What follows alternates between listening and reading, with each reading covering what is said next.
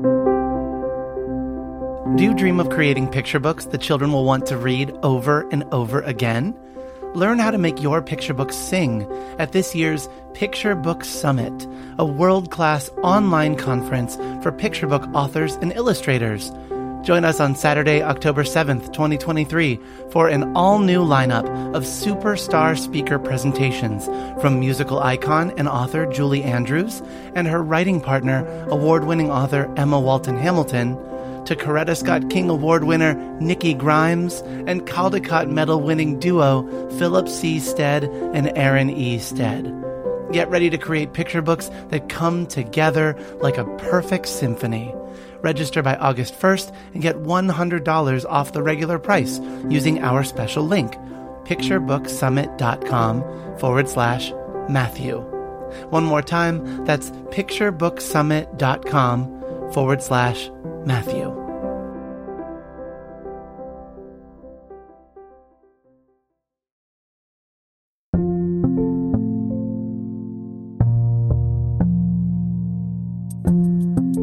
Welcome to the Children's Book Podcast. I'm Matthew. I'm a teacher, a librarian, and a fan of kids. And not only that, but I just finished my 16th year of teaching. It's summer break. Yay! And what exactly does this teacher do for summer break? Well, I rest, first and foremost. I read a lot and try to catch up on books that have been waiting for me. I spend lots and lots of time biking and hiking and swimming and hanging out with my family. And I also reflect. I reflect on the school year and I think about the memories made, but also look ahead to the new things I'd like to try or explore next year. Many, many of these ideas come from reading great books, like the one we're talking about today.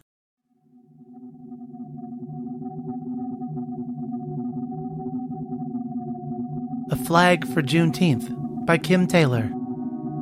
Expert quilter Kim Taylor shares a unique and powerful story of the celebration of the first Juneteenth from the perspective of a young girl.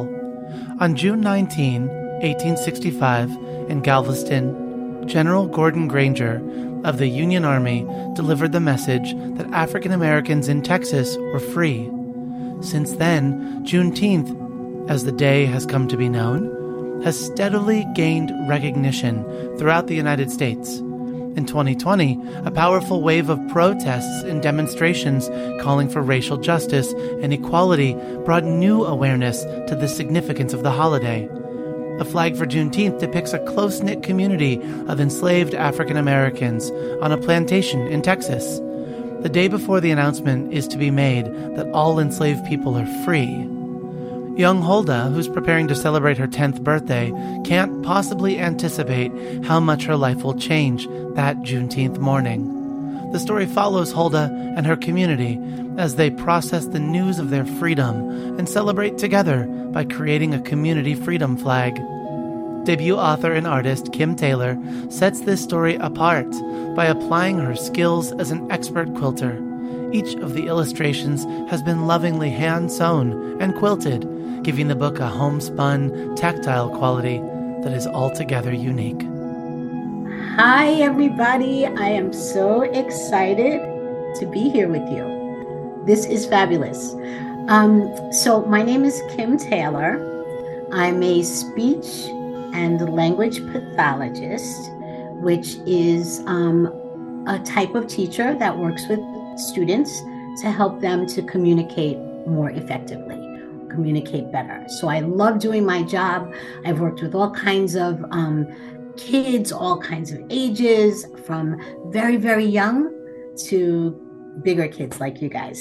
So I love my job and I have a really good time doing it. I work in a school for deaf children, and those are children who um, have hearing um, loss, and I work with them to help them to communicate better. I sign, and I have so much fun with my job. I love it. So, um, besides being um, a speech therapist, I'm also a mom. Um, my daughter is 21 years old and is getting ready to graduate soon. And um, I live in a house and I have so much fun gardening and watching birds. So I love that kind of stuff. But I'm also an author, a new author. I just wrote a book. I'm the author of A Flag for Juneteenth. And not only am I an author of that book, but I'm also the illustrator of that book. There may be a number of you listening for whom Juneteenth is a new word. Juneteenth has been celebrated for 157 years, but only became a federally recognized holiday in 2021. Juneteenth is a day when slavery officially ended, where slaves weren't enslaved anymore and they were free. That's Jonah. Hi, I'm Jonah. Juneteenth has a couple of different names that are used in different parts of the country, kind of like how Independence Day in the US is sometimes shortened to the 4th of July, which is the day on which it's observed. Juneteenth is also known as Juneteenth National Independence Day, Jubilee Day, Emancipation Day, Freedom Day, and Black Independence Day. But if you're just at the point of asking, what is Juneteenth? You are right where you need to be for today. Here's Kim.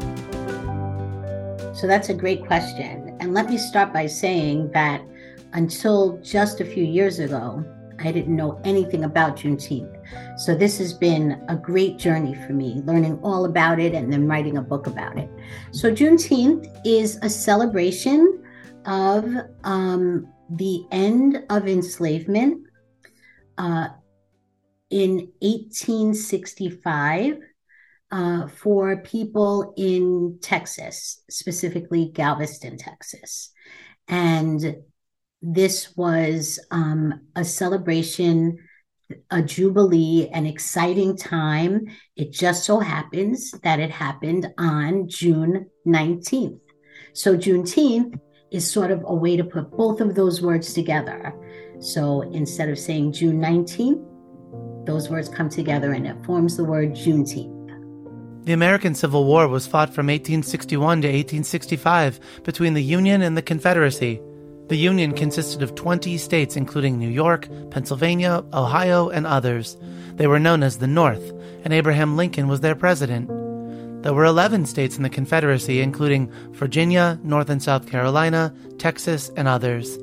Known as the South, they did not recognize Abraham Lincoln as their president. Instead, their president was Jefferson Davis. The key issue of the American Civil War was states' rights, but slavery played a large role in the conflict. Generally speaking, the North sought to end slavery, while the South fought to uphold it. In 1863, President Abraham Lincoln signed a document to end slavery in all states. This document was called the Emancipation Proclamation. It would be another two years until slavery was abolished in every corner of the nation. But why did it take that long for word to spread? There are a couple of different theories about that. So, like you said, um, the Emancipation Proclamation was signed on January 1st, 1863, by President Abraham Lincoln. And then word of freedom didn't reach the people in Galveston, Texas until June 19th, Juneteenth of 1865. So that's more than two years later. So there are a couple of theories about why that happened. Um, some people think maybe because we didn't have all the great things that we have today to get messages um, across. So it just took a really long time to get the message there. Some people think that maybe something happened to the messenger. Maybe he got lost. Who knows? That's possible. But the thing that I think um, is probably the most likely explanation is that the people that um, owned the plantation and enslaved the people on the plantation um, really wanted their work to finish getting done. So the people that were enslaved were doing a lot of work on the plantation to make it run and to make the owners of the plantation a lot of money. So they would pick cotton or uh, in some places rice. There were a lot of different things that um, uh, the plantation owners could sell. And if um, they told the enslaved people that they were free, then they would stop working and just, you know, uh, maybe even leave the plantation. So uh, the plantation owners didn't really want to tell them. It was a choice. And um, they continued to work until word got to them. Eventually, word did get to them the Union soldiers rode into the plantations and told all of the enslaved people and the owners of the plantations that um, everyone had the right to be free and not have to work for no money and no pay and um, very little to eat sometimes. So, um, you know, there was a lot of joyous reaction to that, a lot of celebration. Kim mentioned earlier that she works as a speech and language pathologist in a school, but she did not yet mention that she also has a talent for making quilts and telling stories through the images she includes in each block of the quilts she makes. It really came out of necessity. Like I really felt like I had to tell this story. And the reason for that is that about seven years ago, I went to a party, a big celebration for Juneteenth. And at that time, I had never heard of Juneteenth. I had no idea what that was about. But I heard the word party and I was really excited about that. So I went to the party and it was a celebration about Juneteenth. And there were so many great things happening. There was music and food and people rejoicing and poetry and just a lot of beautiful excitement. And so, as soon as I finished at that party, I went home and I started to research Juneteenth because I had never heard of it before. And then I was really sad about the fact that I was an older adult and I had never heard of it. And I was sad about the fact that it wasn't taught to me in school and that my parents had not taught it to me because they probably weren't taught about it in school. And so I felt like, you know, I really had to do something to express myself. And I like to create quilts, story quilts. So I made a huge story quilt about Juneteenth. And people thought it was great and started to ask me to show it around to some schools and festivals. And I would show my quilts. And everybody said, What, what's Juneteenth? So then I said, you know what? Maybe I'll write a story about it. So I wrote a little story just really to help um, young people, students, and some adults know a little bit more about the history of Juneteenth. Um, but it wasn't a book idea yet. It was really just sort of a story to help me explain my quilts. And so then a few years later, when the pandemic hit, I was really stuck home, like many of uh, my young readers, you know, had to do school from home. I had to work from home. So as soon as work was finished in the afternoon, I decided I would um, work on making that story into a book. And that's what I did. And when I first wrote it, it was a whole lot of words.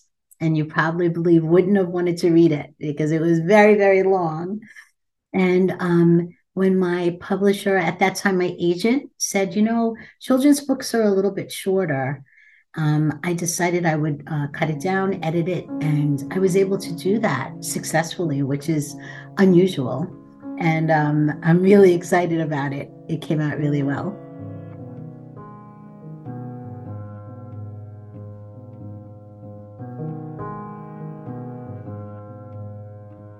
You are listening to the Children's Book Podcast. Welcome back. Before the break, Kim shared that attending a Juneteenth party led her to doing a whole lot of research on the topic and then channeling that knowledge into a story quilt. There's a detail about the quilt images used to illustrate a flag for Juneteenth that we did not mention yet, and it is this. None of the people depicted in the book have a face no eyes, ears, mouth, or nose. This is intentional and is something of an invitation to you, the readers, to see yourself in this book. So, when I was a little girl, I was an avid reader. I mean, really, literally everything I could get my anything I could get my hands on, I loved to read. Um, but I also recognized that while I was reading, I was taken to so many amazing places. And I was able to use my imagination and ama- um, guess what the characters look like and, you know, really see them. And I remember if there were a movie made about the book I had read and I went to the movie, I was so disappointed because the characters didn't look like what I had imagined they look like, you know? So um I really felt connected when I was reading stories and imagining these characters in my mind's eye. What what did they look like? What did they seem like? What did they do? How did they hold themselves? And so when I wrote this book, um, I'm a quilter, so all of the illustrations are sewn quilts, um, very small, um, like um, a little bigger than a book page, a very big book page. So um, I really felt like I wanted to express a lot of emotions in my in my illustrations. And one of the things I wanted my readers to do was to connect deeply with the characters. I wanted them to care about the characters. But more than anything else, I wanted them to see themselves in the characters. And um, I thought it was a good idea to not put faces on them so that whoever was reading my book could see themselves as my main character, as my um, the other characters in the book. And um, it's interesting because I've read this book um, to a couple of second grade classes. And I remember one little boy saying, You know what? I think she looks like you. And then another child said, I think she might look like my sister. And then I said, You know, maybe she looks like you. You know, so they can really decide what my main character, her name is Huldah, what Huldah looks like, what her family looks like. And this way they can feel connected and recognize that really we're all people and we should all care about each other and we should all um, feel connected on a deep level with each other. And I, I was hoping that that would come through in the book. And it and it really did, like you were saying before, Matthew, it really did challenge me to figure out how to express emotions in other ways. You know, it's not always through facial expressions. Sometimes it's through touch or um, hugging your mom or dad. You don't have to see their face, but to know that they love you. You know, and uh, sometimes the the warmth of that touch is enough. So um, I was hoping that that would come through, and I think it it might have. For Kim, creating a flag for Juneteenth was an opportunity to learn more about history and its people, but also to learn about herself. On a personal level, I learned a lot about myself because I did not, I never illustrated a book before. I never took art classes. Um, so even though I like to make story quilts, um, I'm I was self-taught, so you know, uh, creating the illustrations for this book was very scary at first, and um, I learned a lot about my own resilience and um, and my own creativity and my own um, ability because I don't think uh, without doing this, I don't think I would have recognized that I could do it. So I'm glad that I jumped in and I agreed to do it. Um,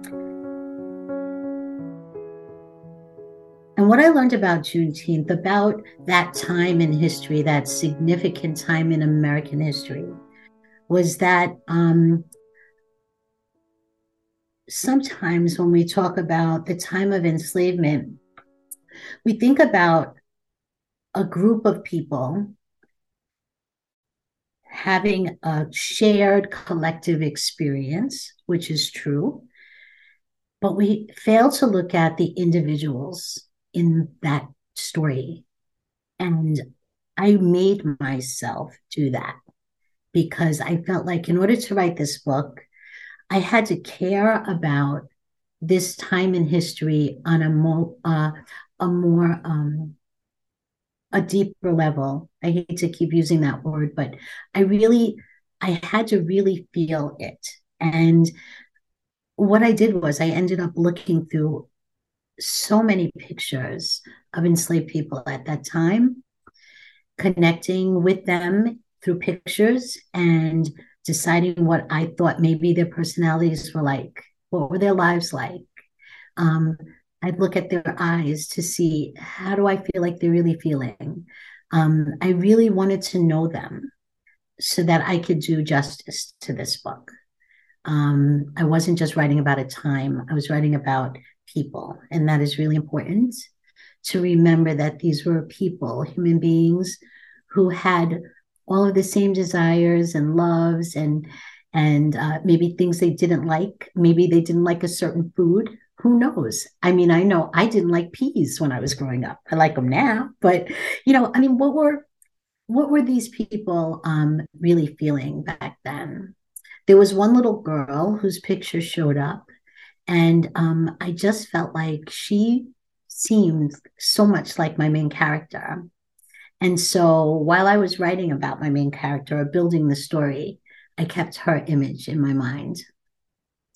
And um, I think that was what I learned the most was that I needed to connect with the people in my story on a deeper level. And by looking at pictures and reading, and sometimes even listening to their voices, uh, the Library of Congress has some great um, audio. And um, I really made sure that um, I was writing about true people. So that was what I learned, you know, that they um, had families and they tried really hard to make sure they connected with their families. And it wasn't always easy to do that outside of um, their labor. And um, they didn't have a lot of time, a lot of free time to be with their families, but they worked really hard to figure out how to do that. So um, I learned a lot about them. All of that research and attention and care for the voices and the faces and the stories that spoke to her during her process came together to make a beautiful picture book for readers of any age to enjoy. Let's listen as Kim shares an excerpt from her story. In my story, um, Huldah is very excited about learning about her freedom and our family's freedom. And uh, when the people in this community, in this town, are rejoicing, um, everybody's doing something. The um, women on the plantation are sewing. They were master sewers. They were amazing sewers. So they were sewing um, freedom flags, and the kids were searching for um, branches from the trees to make flagpoles and the men on the plantation were carving the flagpoles with really cool symbols um, that come from Ghana in Africa. They're called Adinkra symbols. And this particular symbol that Huldah's dad is um, carving is called Fawohodie. It means independence and freedom. So I'll read you a little bit um, on that area, that section. Baby Eve blinked in the bright sunshine a group of excited women made plans as they sewed freedom flags. Eve and I watched as their hands made quick, perfect stitches. Many looked like the patchwork quilts that kept us warm at night. Jacob Menard, the oldest man on the plantation, hobbled to the center of the square. He held his walking stick high in the air. Today is a jubilee a day to celebrate our freedom. Laughing children searched for smooth tree branches to use as flagpoles. Find a stick, find a stick, not too thin, not too thick. Make a flag for all to see, make a flag for Jubilee. It is that time when we say goodbye for now to Kim. I am grateful to her for teaching us about Juneteenth and word spreading after the Emancipation Proclamation was signed. I loved learning that she doesn't come from a traditional illustration background, but that she used her voice as a storyteller and story quilter to communicate. And I feel gratitude that Kim remembered wanting to see herself in the characters she read as a kid and so she purposefully saved space for all of her readers today to see themselves in Huldah's story.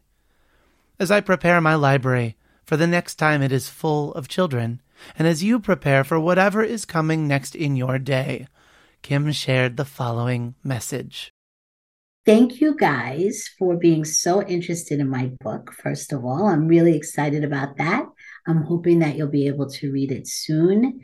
And I'd like for you to make this promise to yourself that you will always remember that Black history is American history and that we are all very important and that um, that time in history is important just like any other time in history. It's really important to be always curious and always want to learn more.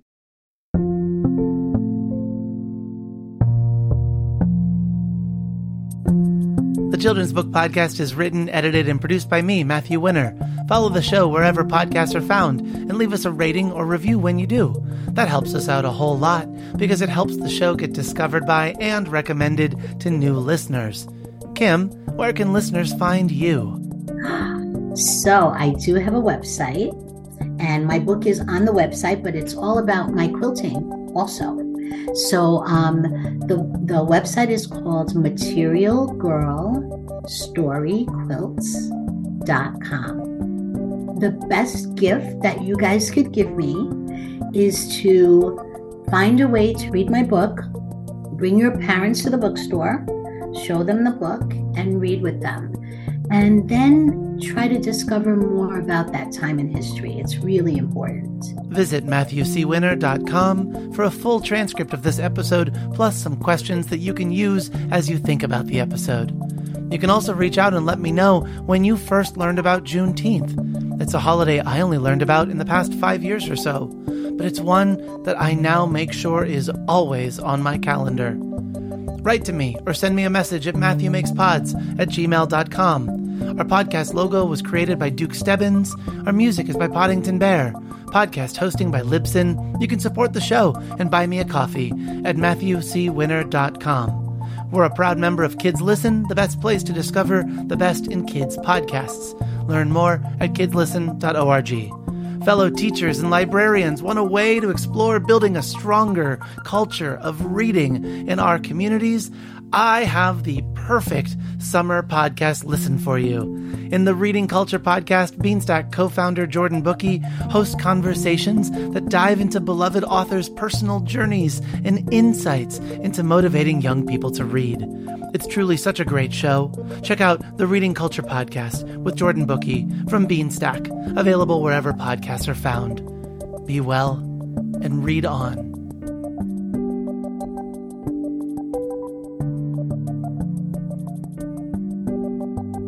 Make sure to just be yourself and don't let anyone stop you.